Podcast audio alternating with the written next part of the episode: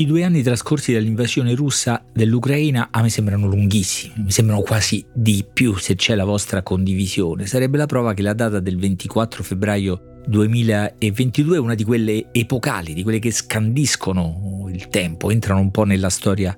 dell'umanità. Eh, e la prova sarebbe avvenuto due anni fa, questi due anni tanti sembrano pieni perché ha inaugurato una nuova era che facciamo fatica a definire, nonostante l'impressione, perché siamo, nonostante l'impressione, troppo vicini all'evento o agli eventi, perché di questo si è trattato, no? di una serie di eventi diversi, fin da principio, al principio, anzi più importanti di tutti, un'altra guerra, se possibile ancora più cruenta in Medio Oriente, riusciamo a vedere la connessione fra queste due eh, tragedie, pure col fatto, anch'esso in parte epocale, che intorno alla guerra in Ucraina, in particolare intorno alle posizioni russe, si è coagulata una sorta di fronte delle dittature mondiali, l'Iran, la Corea del Nord, ma più in generale, in maniera più significativa, e se vogliamo per chi lo è più preoccupante, un umore diffuso nei governi, non solo nei governi, eh, di antioccidentalismo, di rifiuto diciamo, del modello occidentale che spesso comporta anche rifiuto del modello democratico, posizioni molto presenti in tanti governi del cosiddetto ex terzo mondo, in tante opinioni pubbliche occidentali, in generale dei paesi democratici, che sono poi le uniche opinioni pubbliche che possiamo conoscere, di cui possiamo sapere cosa pensano. Dall'altra parte c'è semmai un inasprimento della repressione di ogni dissenso, come dimostra la tragica e ormai temo silenziata situazione iraniana o invece la clamorosa vicenda russa no? con la morte, ahimè, eh, anche simbolica di Alexei Navalny proprio alla vigilia dell'anniversario dell'invasione ucraina. Ho detto tutto questo molto sinteticamente e anche molto affannosamente, però è proprio il modo in cui questi eventi si presentano a noi uno dietro l'altro, uno sopra l'altro, con una cascata di ansie, un vaso di Pandora che sembra aperto improvvisamente dalla invasione russa dell'Ucraina. Naturalmente non è così, non è proprio così. Anche un evento che come questo, secondo me, scandisce i tempi, segna una nuova era, porta con sé i segni dei tempi precedenti dove non mancavano annunci e precedenti particolarmente mm, chiari forse da, da, da, vedere, tragicamente chiari nel caso del conflitto al Medio Oriente, ma non solo lì, non solo lì. Prendiamo un libro e vediamo.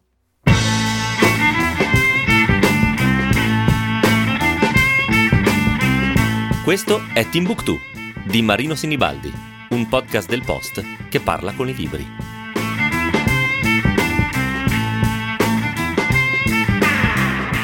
La storia russa degli ultimi decenni è stata ripercorsa in lungo e largo, specie nei primi tempi dopo l'invasione dell'Ucraina e specie nel tema dei suoi rapporti con il resto del mondo, in particolare l'Occidente e l'Europa. In genere devo dire, per cercare argomenti utili alle proprie posizioni o pregiudiziali opinioni. E tra gli esiti drammatici, tra le cose più scoraggianti di questi anni c'è una debacle del dibattito pubblico, la chiusura, la polarizzazione dominante, l'assenza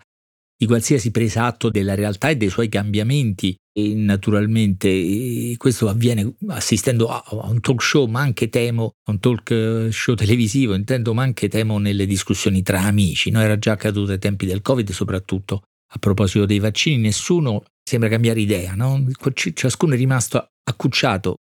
vediamo se possiamo usare questa metafora oggi, nella trincea che si è scavato nelle prime ore e con le proprie opinioni, le proprie sicurezze, senza muoversi da lì, soprattutto con i propri sentimenti, anzi sembrerebbe soprattutto con i propri odi. Il caso israeliano-palestinese è forse un po' diverso perché vedo che anche i sostenitori più netti del diritto di Israele a reagire dopo l'8 dopo il 7 ottobre sembrano turbati dagli effetti, no? dall'eccesso di reazione, ne parleremo, vedremo con quali risultati. Nel caso ucraino invece mi sembra di poter dire niente da questo punto di vista. È cambiato anzi la stanchezza delle opinioni pubbliche occidentali, ripeto, le uniche che possono esprimersi, quindi le uniche opinioni pubbliche di cui possiamo sapere cosa pensano, ma lentamente erode quella stanchezza, lentamente erode il consenso alla difesa dell'Ucraina.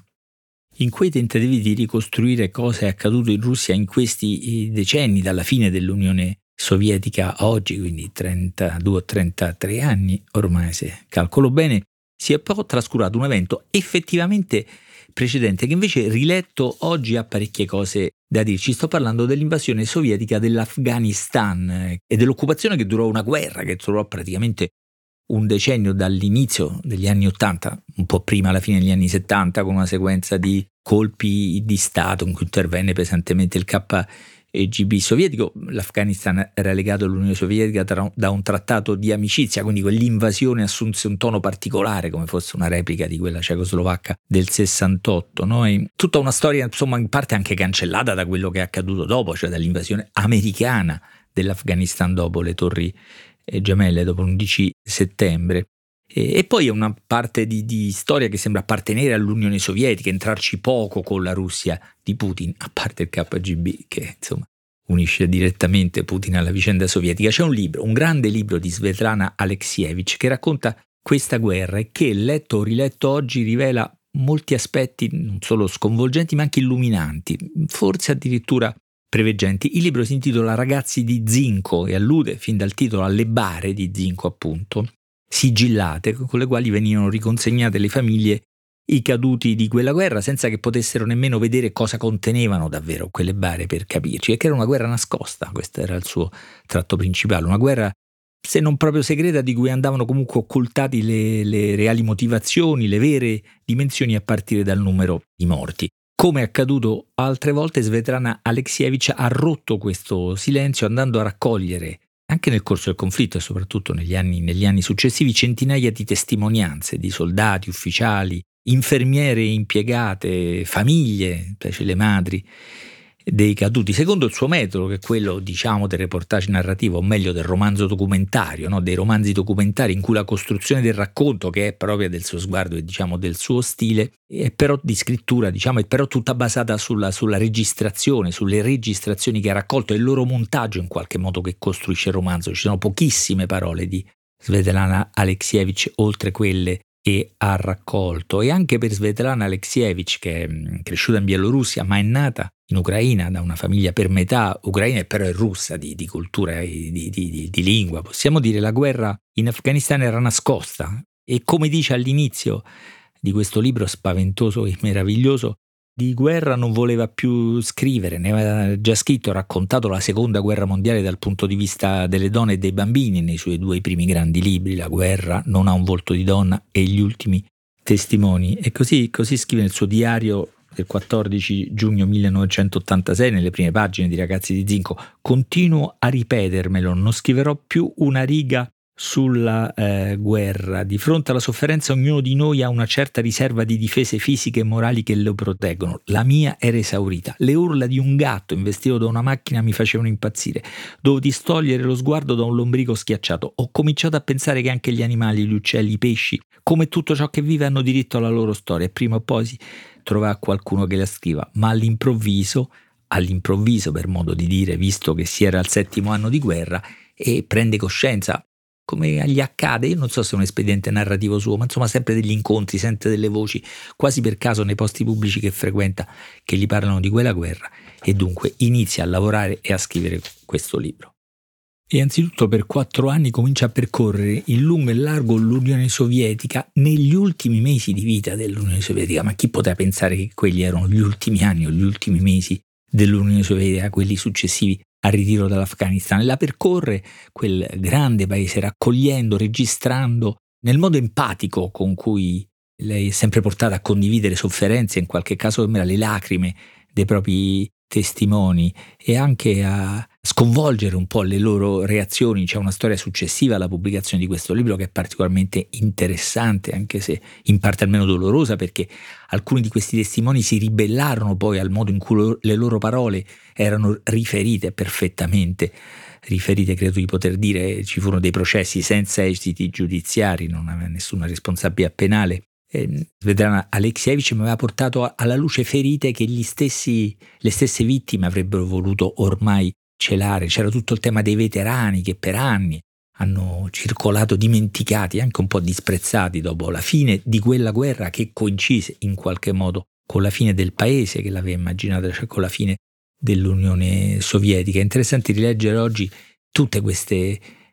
testimonianze ed è difficile evitare di sovrapporle alle immagini, alle notizie che arrivano dalla guerra in Ucraina, anzitutto per l'inconsapevolezza con cui i soldati venivano spediti lì, un intreccio di, di ragioni, soccorrere, sostenere un paese eh, fratello, stroncare la guerriglia islamista,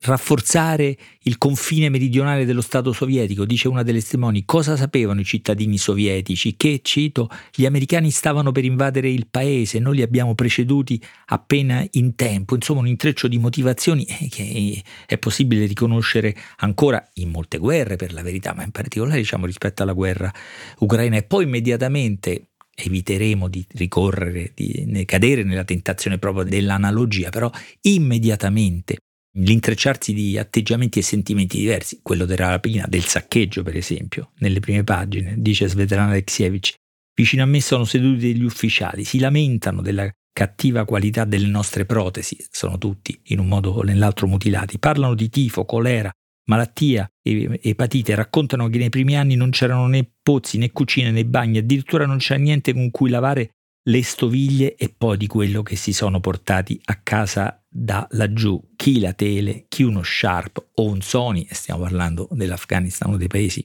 più poveri del mondo, il resto de- delle testimonianze sono numerose le tracce di eh, saccheggio, di corruzione.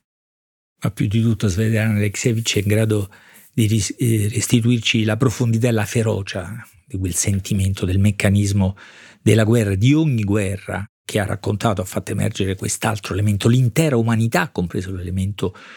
più disumano. Ricordiamo le motivazioni con cui Svetlana Alexievich ha ricevuto il premio Nobel per la sua opera polifonica Un monumento alla sofferenza e al coraggio del nostro tempo. Allora leggiamo qualcosa di quello che ha raccolto. Hanno ammazzato il mio amico, dobbiamo lasciare che quelli ridano e vivano contenti mentre lui non c'è più. Dove c'è più folla io sparo. Su un matrimonio afgano, nel mucchio, c'erano gli sposi giovani, non ho pietà di nessuno. Hanno ammazzato il mio amico più avanti, avevamo preso dei prigionieri, li interroghiamo, dove sono i depositi di armi? Tacciono, ne carichiamo due su un elicottero, dove? Mostrameli, tacciono, abbiamo buttato il primo sulle rocce di sotto e poi la ferocia è reciproca, diciamo, coinvolge tutti. Quando prendono dei prigionieri, loro, cioè i guerriglieri islamici guerrieri afghani tagliano loro le braccia e le gambe e le stringono con dei lacci perché non muoiano dissanguati e li abbandonano sul posto in quello stato e i nostri raccattano questi tronconi, loro vogliono solo morire e invece vengono curati, un libro durissimo da questo punto di vista, in alcuni punti ai confini della leggibilità, diciamo perché di episodi del genere ce ne sono molti, a dire laggiù si viveva di odio, si sopravviveva grazie a quello, non è un combattente, ma un'infermiera, una delle poche donne coinvolte in quella guerra e intervistate che su quella guerra, forse su tutte le guerre, dice una cosa cruciale. Nelle condizioni di laggiù l'uomo era illuminato a giorno. L'uomo, l'uomo di tutti i tempi e di tutte le guerre, ma anche più specificamente l'uomo sovietico, questa specie di sottoprodotto, di prodotto dei decenni del socialismo che Svetlana Alexievich indagherà ancora in un libro successivo. Qui siamo invece al tramonto, no? al tramonto di una storia quasi secolare perché la fine della guerra, il lento ritiro poi dall'Afghanistan coinciderà un po' con la, l'inizio anzi della frana, coinciderà insomma col disfarsi completo e quello sì, rapido e anche pacifico apparentemente di quella, di quella grande storia, di quel grande stato tutto sommato in pochi tempi la fine definitiva giuridica diciamo anche dell'Unione Sovietica alla fine del 1991 avviene più o meno qualche tempo, po- non molto tempo poco, il de- dopo il definitivo ritiro dall'Afghanistan che fu molto lento. Svetlana Alexievich è parte di quella storia, condivide quel percorso. In Afghanistan, dice, come poi in Cecenia, l'immagine del soldato russo che conduce una guerra giusta è andata in frantumi. Ho perso le mie illusioni. Durante il viaggio di ritorno in aereo da Kabul, per la prima volta mi sono sentita una persona libera, liberata dall'utopia. Il cambiamento non è stato facile perché questo ideale aveva i suoi aspetti attraenti, ma era una miscela di idealismo e di sangue. Io credo quella semplicità, anche vogliamo, il linguaggio diretto con cui restituisce la fine di un'utopia nella quale si è creduto e l'impasto di idealismo e sangue che sempre probabilmente le contrassegnano e che nella vicenda sovietica e ora russa appare più evidente una, dimostra tutta la capacità anche diciamo sintattica, linguistica di Svetlana Alexievich. Tra i soldati questa scoperta assume prima la forma della paura. Sono stati attirati in guerra con varie motivazioni e varie proposte, quella di terre da distodare, di macchine nuove da, da guidare, macchine nuove di zecca, o ancora, come dice una donna, come ci sono capitata, è molto semplice, credevo a tutto quello che scrivevano i giornali sono stati attirati anche con l'equivoco del soccorso a un paese amico, un paese da costruire, da tirare fuori dal sottosviluppo, parlano spesso di bagni che mancavano, civiltà e oggetti che hanno portato trasformati però in macchine omicide, sparavano ogni turbante che vedevano, ogni turbante veniva colpito nei loro racconti. La questione se si doveva o meno uccidere non si poneva nemmeno finché la paura divorava, erano ossessionati dall'idea di scavare nascondigli nei quali nascondersi. In una delle prime scene, nella sala d'aspetto semivuota di una stazione di autobus, dice Svetlana Alexeyevich, avevo notato accanto a un ufficiale seduto su una panchina con una valigia un ragazzo magro, rasato a zero come i militari, il quale armeggiava attorno a un ficus rinsecchito scavando con una forchetta sulla terra del vaso, l'ufficiale aveva spiegato che stava riportando a casa quel soldato al quale aveva dato di volta il cervello. Dopo Capul non fa altro, scava dei buchi con tutto quello che gli capita tra le mani, una vanga, una forchetta, un bastone, una stilografica. Il ragazzo aveva alzato gli occhi, dobbiamo nasconderci, adesso scavo una trincea, non mi ci vuole molto. Era la prima volta, dice Svetlana Alexievich, che vedevo due pupille grandi come gli occhi e si cominciano a fare delle domande quei soldati, bisogna proprio non amarlo il proprio popolo per mandarlo ad affrontare cose del genere. Sergio Rapetti, che ha tradotto e anche curato mirabilmente Ragazzi di Zinco sia nell'edizione, la prima italiana di EO, che ora nella raccolta delle opere di Svetlana Alexievich pubblicate da Bompiani, parla di un, di un progressivo sgomento e sconcerto dell'intera società sovietica una volta che il segreto, i segreti della guerra nascosta cominciavano a a incrinarsi, ma è occorso un tempo lungo, è una guerra, come ripete spesso Svetlana Alexievich, quella in Afghanistan durata il doppio della grande guerra patriottica, ovvero quella che noi chiamiamo seconda guerra mondiale e anche in Vietnam fu così, fu il tempo, le testimonianze che cambiarono l'opinione pubblica, devo dire che il paragone con il Vietnam è quello che salta più evidente leggendo queste testimonianze della guerra afghana di una, di una, invasione condotta con poca convinzione e scarse motivazioni da parte de, de, de, dell'esercito, con, con, l'evidente difficoltà a rispondere a un popolo che resisteva, esprimendosi con la guerriglia in Vietnam come in Afghanistan. Rapetti ricorda che anche nei momenti di maggior successo l'Unione Sovietica non arrivò a controllare mai più del 20% del territorio afghano, ma è appunto oltre all'analogia con il passato, la guerra del Vietnam, che poi non era finita tanto quando i russi invasero l'Afghanistan, quando i sovietici allora invasero l'Afghanistan, è inevitabile pensare ad altre analogie più recenti che riguardano il futuro dell'Unione Sovietica, cioè il destino della, della, Russia, devo dire ha particolarmente risuonato quelle pagine sul saccheggio leggendo di un film che non abbiamo ancora visto, che è stato presentato a Berlino, Intercepted di Oksana Karpovic, dove dall'intercettazione delle comunicazioni tra i soldati russi e le loro famiglie rimaste in patria salta fuori la dimensione del saccheggio, l'orgoglio del saccheggio, salta fuori anche qualcosa di diverso, il sentimento tenace di chi rimaneva a casa che esaltava, imponeva, eccitava i propri figli in guerra. Sono tutti sentimenti che fanno fatica a scomparire e che affiorano in tante parti di questo magnifico ragazzi di Zinco di Svetlana Alexievich che ora vive in Occidente anche per la sua opposizione all'invasione dell'Ucraina e ci lascia col dubbio che bisogna arrivare fino in fondo, fino a alle bare di zinco perché un'opinione pubblica prenda consapevolezza, è la domanda che ci trasciniamo da tempo, no? Come si può, se non c'è un'opinione pubblica libera di informarsi e di manifestare, fermare una guerra fuori dal campo di battaglia? Una domanda che ci trasciniamo esattamente da due anni dall'inizio dell'invasione e della guerra in Ucraina. Scrivete a Timbuktu, chiocciolalpost.it.